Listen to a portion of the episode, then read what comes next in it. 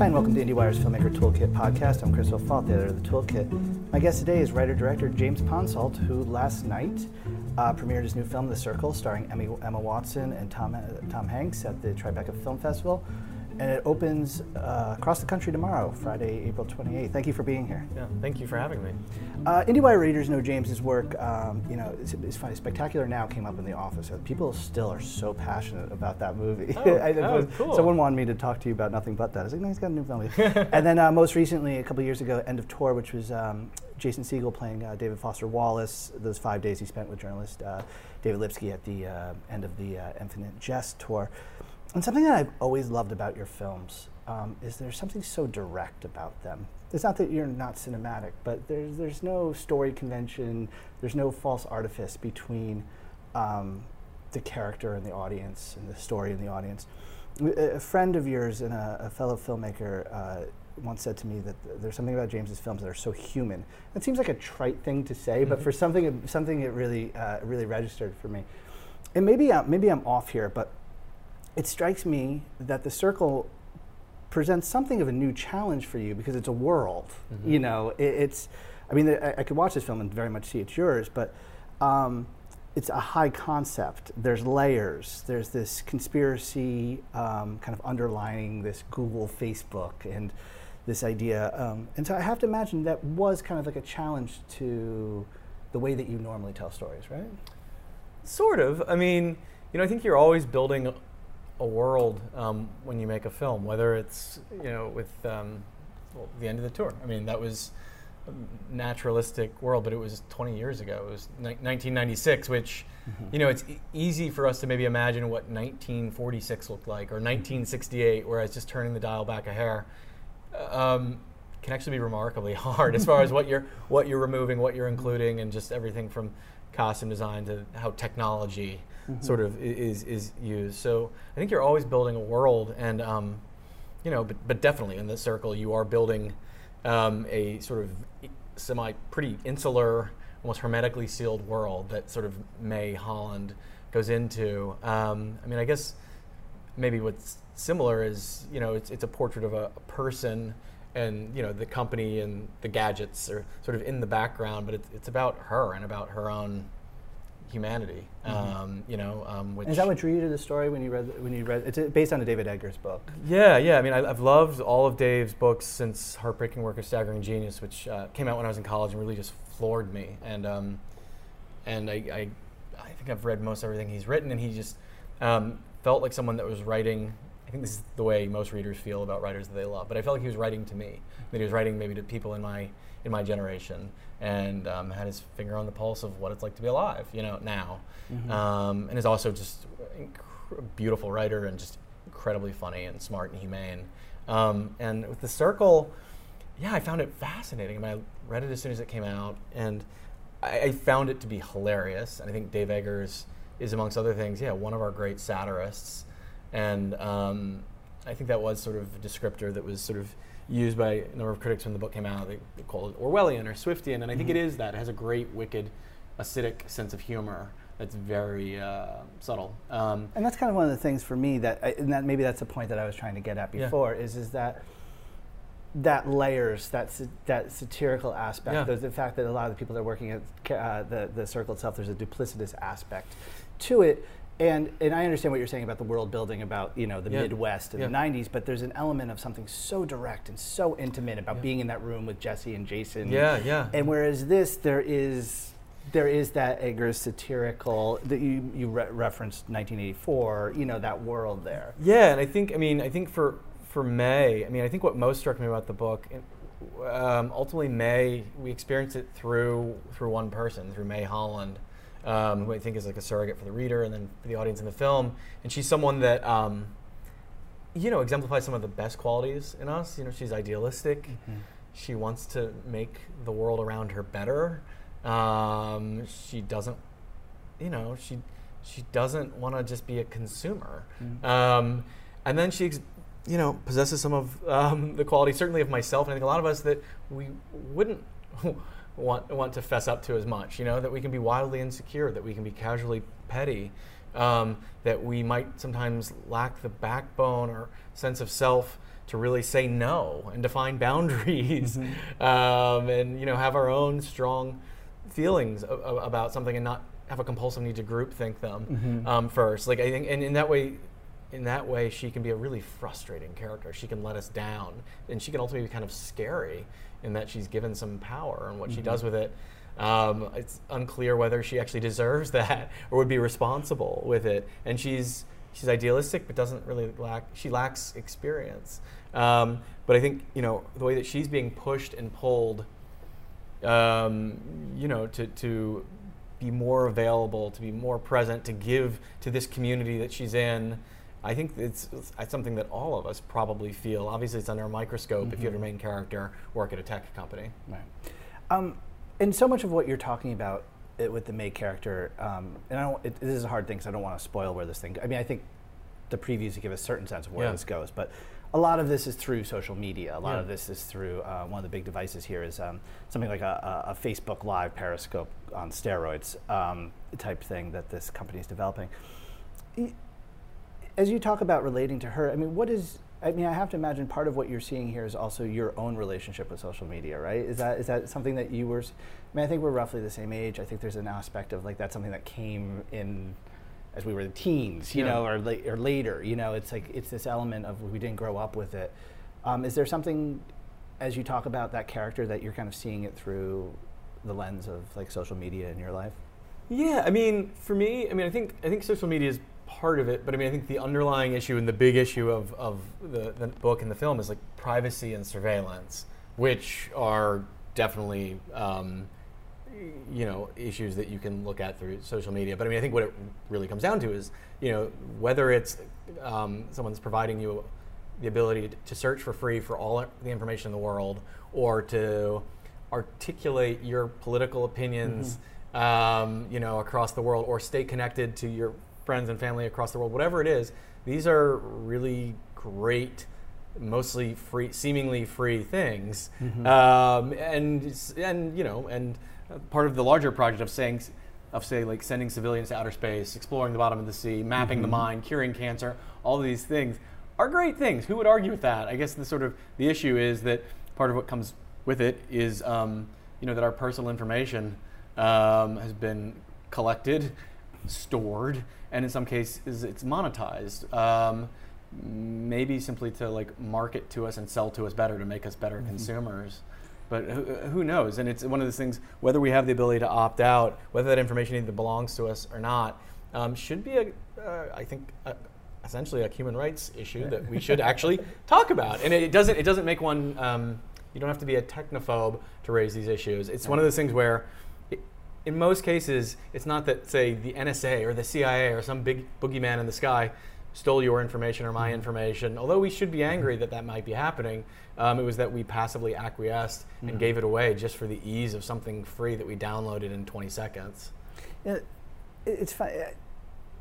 I was reading last night, and I, I read this. Uh, Katey Rich did a really good piece in Vanity Fair with you from back when uh, End of Tour came out, and there was this thing where I guess uh, a picture of Jason Segel ended up online kind of early, and I yeah. know that was a big deal because David Foster Wallace is like such a following. And, yeah. and here was Jason Segel playing him, and so that kind of went out uh, you know, way before the movie was ready. Yeah, yeah. Someone and, snapped it in the mall. Yeah. And you kind of, it was interesting. You kind of engaged in that conversation that was going on. I mean, you had, you know, you didn't go into this not knowing that like you weren't going to have to deal with the the David Foster Wallace aspect. And it was interesting because it, he said, I, I tried to shut it off, but I can't. Of course, I read everything. I can't help it. I'm addicted to the internet. I also tried to see it from other people's point of view. I mean, there was part of me that was like, oh man, they'll see. Like, and, and, and you even go, you went on to say that, like, now you had absolute confidence that what you and Jason were doing was, and you, and you did, you hit it out of the park. It's great. But there was this element of even like, keeping that question going by engaging with the way that people were engaging in your film. Yeah. And you said that like you had screened the heck out of the thing and and really were like showing it to people you trust. You buying this, or you, how do you think of Jason's performance? Yeah. Is that is that? I mean, first off, there's just two questions. One, that's really interesting. I, I think most filmmakers are told stay the fuck away. they are, and there are filmmakers and authors that I know who like read nothing, who say they read nothing, and if they really do, it's a level of of um, commitment to artistry and discipline that I think is so admirable that I aspire to. But yeah, I was when I said that, and I still am addicted to, yeah, to just searching, to knowing, to wanting to know what's out there. I mean, it, I've heard people compare it to being a cutter, to being a masochist. That's what it's like, or some version of insanity. Really trying to like do that deep dive into what um, is out there and what people are saying, um, and it, it may be. So, I mean, I, I'll probably, having made this film, um, I'll probably ask some serious questions about, um, you know, how, how intentionally I'm living my life and. Well, I mean, because there's, a, I mean, the one thing that's also very revealing here is, is that, and I don't think this is unusual, that, that of course, in a, a major undertaking like making a movie, you, um, you're going to have your doubts. Yeah. Am I doing? And, and, Sure. and, and I, you know, but what you're revealing here also, because that was a huge part of this. I mean, is that something where, like, for example, in the process of making the circle, Yeah. you were kind of constantly, is that doubting process of like, is you know. I don't know what your. I don't know. Did you have specific doubts about the work, what you were doing with the with the circle? I mean, I think I, I've always, I believe in the power of like fear and nightmares to be something that um, can keep one engaged. You know, I mean, making films. There's harder jobs in the world, but it's sometimes sometimes it feels like a hard job, and it's not. It's not necessarily a quick one. You know, I mean, a film is something from like the um, initial idea to like the very very end of, of um, you know bringing out into the world or doing a DVD comment or whatever. That could be ye- years of your life. So it has to be something that I think as a filmmaker, you want to wake up and like think about obsessively all day and talk about with everyone around you. Um, So is that kind of to drive? So, so I don't know. and- Maybe you could give an example from the circle of something that you were. Is there something where it's like that fear is actively driving you to I- work I- harder with an actor, to work harder with the your, your production team, your cinematographer, to like kind of. I mean, I don't know. Maybe you can give an example because the circle is obviously a big film, and you're creating this whole. For me, it was um, the part of myself that related to, to May Holland Mm-hmm. in her, the worst ways. In the way that, like that quote that you read, that part of me that's like, I'm addicted, I need to do this. Like, that is someone, that's a junkie speaking. a certain type of junkie to their screens and to the information that's all out there, and it's just waiting for you to know it. And how can you not know it? That sort of fear of missing out and fear of not knowing, like, that's a compulsion that I don't think is healthy. Um, I, I don't judge anyone else. I mean, I think that's probably a lot of people feel that way. Um, I'm maybe more extreme, but I recognize that in myself, and I recognize that in the character that Dave wrote.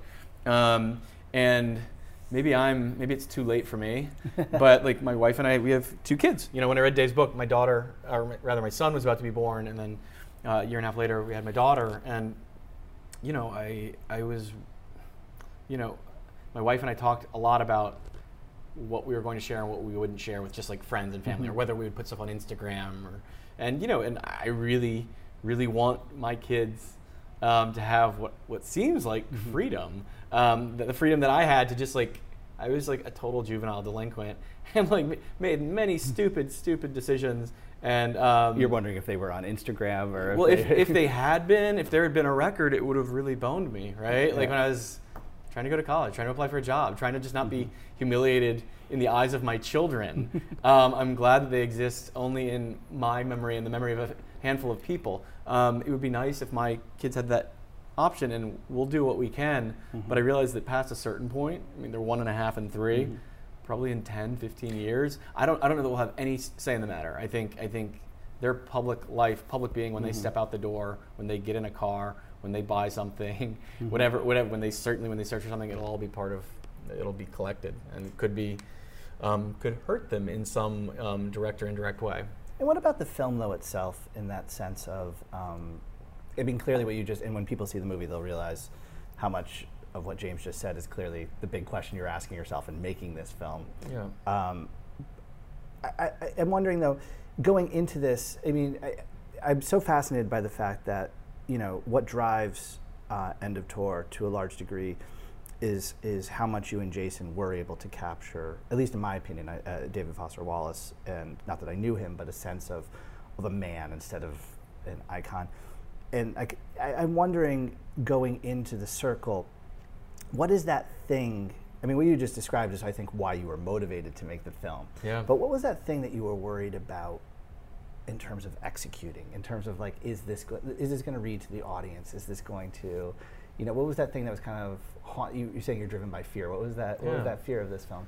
Um, I- think um, the audience, you know, I, I think I, I wanted constantly like like Emma Watson was my biggest collaborator in this film because she's in pretty much every frame of the movie, um, and she is someone that is hugely admirable in life.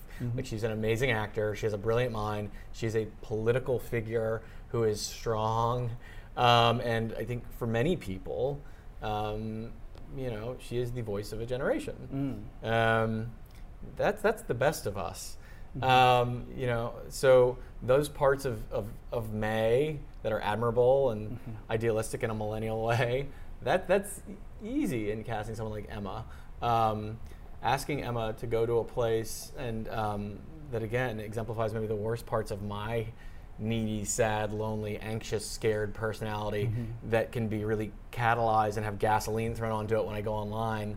Like asking her t- to tap into that, asking her to tap into it from her own experience, being someone who's been in the public eye since she was a child. Mm-hmm. Um, and then, you know, uh, And when she puts herself out there with these issues. Oh, man. it's it's, it's instantly engaged. I mean, she takes very. I mean, I know exactly. She puts herself out there, taking very strong stands, and is, and, and is, is very sharp in in what she has to say. I mean, she it's really admirable. But I mean, of course, that is instantly out. I mean, she says something. It's like Twitter's on fire. Yeah, I mean, it would be. It's not really brave for me to like speak my mind on a political issue because very few people would listen. When she does, yeah, everybody listens and scrutinizes and picks apart and can be casually cruel and judgmental. And Emma shoulders that well. It's it's the world. It's the life that she's known since she was very young.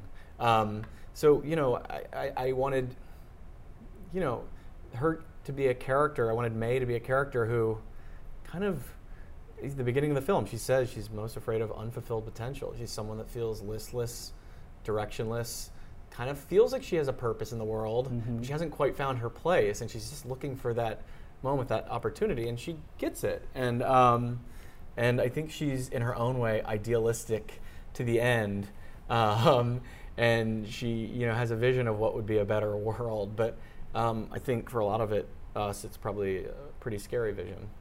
Um, you adapted this uh, with uh, David Eggers. Now, was this a, a true co-writing thing, or is it more like you took different stabs at a draft, or were you were you actually, you know, working on each draft together? It was it was um, you know when I first talked to Dave, um, you know he was just you know he was very forthright and said basically you know his favorite like book to film adaptations um, necessarily um, invent like reduce in, you know uh, like they recognize that they're two different mediums um, you know book, books and films. And he was really urged me to not be like just adherent or overly respectful of the book. I mean books are big Sure. unwieldy collections of ideas and this one is uh, that i mean a, a literal adaptation of dave's book i think would have made a eight to ten hour miniseries that might have been great. Yeah. um, but, but to make it into like an hour 45 minute film was a different proposition. Dave said that which was great and empowered me. Um, i was still kind of afraid i think that man when i actually start cutting out characters because i can't write a 180 page script is he going to hate me? And um, and you know he was wonderful like when he you know So you were sharing drafts with him. yeah, You're- you're he, he was the he was the first person to read a draft. It was still a big unwieldy, way too long script, but you know he printed it out and wrote wrote notes on it, like penciled in notes and sent it to me, and it was like really supportive. And then I just we went back and forth. I just shared it with him, and then sort of later as you know as as there was like I you know when I couldn't figure out how to get something down to size, he had ideas and he would get involved, and he would you know as the process moved on. You know, he, he was super involved and had plenty of ideas, like wonderful ideas. I mean, he's you know he's written he's written you know he co-wrote Where the Wild Things Are. He wrote a film uh, with his wife, and like he's he's a great writer, and he's just endlessly creative and supportive and collaborative. So it was like a really fun, as someone who's loved his writing for so long, it was a fun collaboration. and I apologize, I haven't read the book. What was the biggest, from a filmmaking standpoint? Like, Yeah. I understand what you're saying. What you've just captured beautifully is the that that is the finding the story, a, Yeah. a- an arc that will work in a, in a two-hour movie. Um, from a world standpoint, and thinking about like I have to put this on the screen, Yeah. and what you're gonna do. What was that biggest challenge in terms of in that? Because I'm sure that's something that happens during the adaptation process. Is like, what what am I going to do with this in terms of movie? What was the kind of conversation that you and Dave were having on that about the Um, you know, I mean, the things that I was thinking about that were aside from like which characters or like plot threads will have to go because Yeah. that plot thread equals 25 minutes of screen time, you know, in and of itself. Uh, aside from thinking of that, it was when the, when radical ideas are articulated in the film by Emma's character. You know, when when you know, I mean, people document their lives already, um, but for the most part, the, the dirty secret is that our lives are pretty boring. My life is boring. No one would want to watch it. Yeah. If I Right. had access to like trade secrets, you know, at a at a like trillion dollar company um, or in the government, like people might might listen. They might be curious, um, and sort of the ripple effect of that. Um, you know, in, in the book, um, you you both understand her character and sort of maybe or you both understand and don't understand. I think she's it's it's May can be a bit of a cipher at times. It's hard to tell whether she genuinely believes these things or whether she's being manipulated. But when she suggests just the oh, you know, what, what, what if we got involved in uh, elections? You know, kind of these sort of well-intentioned, kind of what seem like benign ideas. The way she says them, but are actually pretty horrifying. You know, it was how big are we going to explode out the world um, in the movie? Like, do we have time? How big is this conspiracy going to be? How big is the how danger? big are we are we going to like show Yeah. do we want to once she once her dream job becomes a cult do we really want to stay in, in And that's also such a tricky thing Yeah. from a storyteller standpoint because at that moment, you know, it is Emma Watson. It is, and as you just listening to you, it's clear that's your way in, that character, and Oh, also totally. collaborating with her. And so that's such a big thing of where the audience is going to be at that moment. Where I mean, I don't know what. Personally, at that moment, I was like, "Oh, that's not a good idea." yeah you know, no, that's no, not something. no, and it's so not a good idea It's not a, definitely not we should not privatize elections And then you're the looking United over. States. You're Let's looking up. You're over looking at Patton Oswalt and uh, Tom Hanks, and you're going, "Oh yeah, this isn't there." You know, it's like this is not going to go well. Yeah. So that's a tough thing, right? That element of like doing that with your protagonist, especially for a director like you, Yeah. where it's like so much of that subjectivity and that way into this world, and even balancing the two worlds of the inside and the outside circle is her. Yeah, and I mean the thing is, it's like the the different like I mean I love '70s paranoid conspiracy thrillers, like Mm. Conversation, Three Days of the Condor. Like the, the bad guys in this world, they're not anonymous um, men in black, um, people in helicopters surveilling them. Mm-hmm. The bad guys aren't even that bad. Do you know what I mean? They're straw men. They're guys who I mean, Eamon, Tom's Tom's character, is an idealistic guy. He actually believes in like that that technology can democratize the world, that everyone should have equal access to all information. Like he believes it in his heart because it's from the spirit of social justice. It just the company also happens to be making billions of dollars, um, and for those that want to opt out and not participate in that experiment, it presents a real um, snag. So I mean, yeah, I think we as an audience, yeah, we know, yeah, this is not not a good thing, but it's for me what most interests me isn't the like the who done it or are they really bad or any of this. It's like no, they're all kind of you know Pat, Patton's character is someone that's mostly interested in making money, perhaps, but like pretty idealistic. But um, but at the end of the day, like Emma's character, May's desire to live an important life, to use technology to make it better as she perceives it, like that. I think she exemplifies the best and worst um, in in say what we're doing with technology and in our own relationship to it, and um, and what we're willing to share of ourselves or what we feel like we have to share. Your film, your first film, Smashed, was at Sundance in 2012. Uh, Spectacular Now was at Sundance in 2013. And I, I look at some of the filmmakers that were there around the same time, and you, you got you've got Ryan Coogler just wrapped a Marvel movie. Yeah. Uh, I know you're friends with Colin Trevorrow. Mhm. He's already got a billion dollar Jurassic Park in his pocket. Yeah. He's about I don't know if he's starting or about to start a new Star Wars Yeah. movie. You know, David Lowery. Uh, you know, it's got Pete's Dragon and and now you're doing the circle, and it's, it's something that. And I'm not talking about success here. What I'm talking about is scale. Mhm. It's such a short time frame, and with the middle that's dropped out of movies, it's such a big. And you just have done it yourself. This, I mean, you've always worked with known actors, but there's a scale aspect here of like going from working on these smaller films that we would normally see at Sundance to working. You know, I think most directors that in, in, in times past, it's steps Mm-hmm.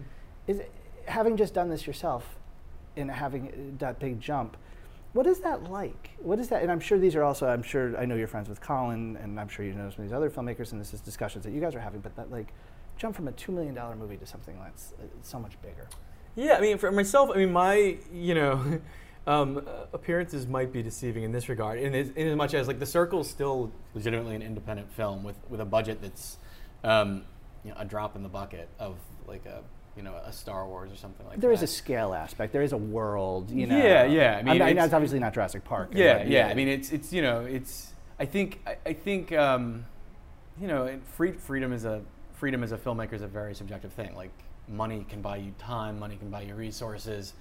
If you're making something that's of a certain size, there's a level of corporate interest that is much more invasive. You know, I think we probably maxed out about how big our budget could be, which was less than a lot of stars make on a single movie, single big budget movie um, for this. But I think the story that we were telling was w- one that it's a movie, you know, it's interested in uh, issues that pertain to all of us that are um, somewhat political in nature and that don't involve, Mm-hmm. uh, you know, that, that, that, that, that aren't like, that don't have the built in branding of something like Marvel. Right. Um, so this to me felt like a nice step where it was, if we had made it much bigger, if we'd made it with a studio, Mm-hmm. um, it would have been a different, different beast. I mean, I, I am writing for something, something for Disney, but it's a completely original idea um, that who knows if I'll, you know, Mm-hmm. Is that is that uh, Wild City you're talking yeah, about? yeah, yeah. And again, it's not based on anything that anyone knows, so it doesn't have. Everyone seems to be interested in like pre-existing. Is it Mm-hmm. a comic book? Is it a part of a franchise? Is it? It's totally original. Um, it will definitely require more money than I've ever dealt with before. Um, if you know, I'm lucky enough to get to make it. So I mean, this was a nice, you know, a nice step in that way. I have to ask. I, there was a script that when it was on the blacklist, I was instantly intrigued by Rodham, Mhm. which I know you were slated to do, and this is the story of Hillary Clinton at a certain time in her life. Yeah. I guess Watergate, and then the decision to kind of go to Arkansas, or is it just Watergate? Is Yeah, it- no, it's it's like her um, essentially from right out of law school to going to D.C. Um, and working sort of uh, a guy named John Doar put together within the House Judiciary Committee um, a group of uh, legal minds that would were going to create a legal foundation to impeach the president. Um, and it was a bipartisan group, Republican, Democrat. Um, there were, you know, there were very well-known people and the people that were fairly an- anonymous and young at that point, like like um, Hillary Rodham and and um, and Bernie Nussbaum and Bill Weld. Um, So it was about that group. It was about that. about that group, about sort of that beehive of people who are working across the aisle um, to um, protect the integrity of, of the White House and of, of, of democracy in a really kind of idealistic way, which she was doing, you know, not as a superstar, as someone that was essentially on the B team or the C team Right. within that group. She was young, as a lot of them were.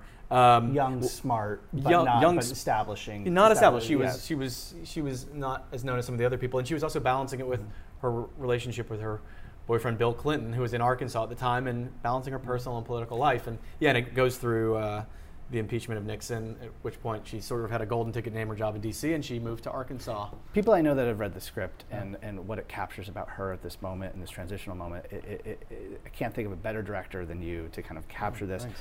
And it's funny, I, I, I have to know what happened to it. I, is this one of these things where the election, it just becomes too tricky and, and, and now after, I mean, Yeah, I mean, it was definitely something that, um, you know, for myself, I would never want to make.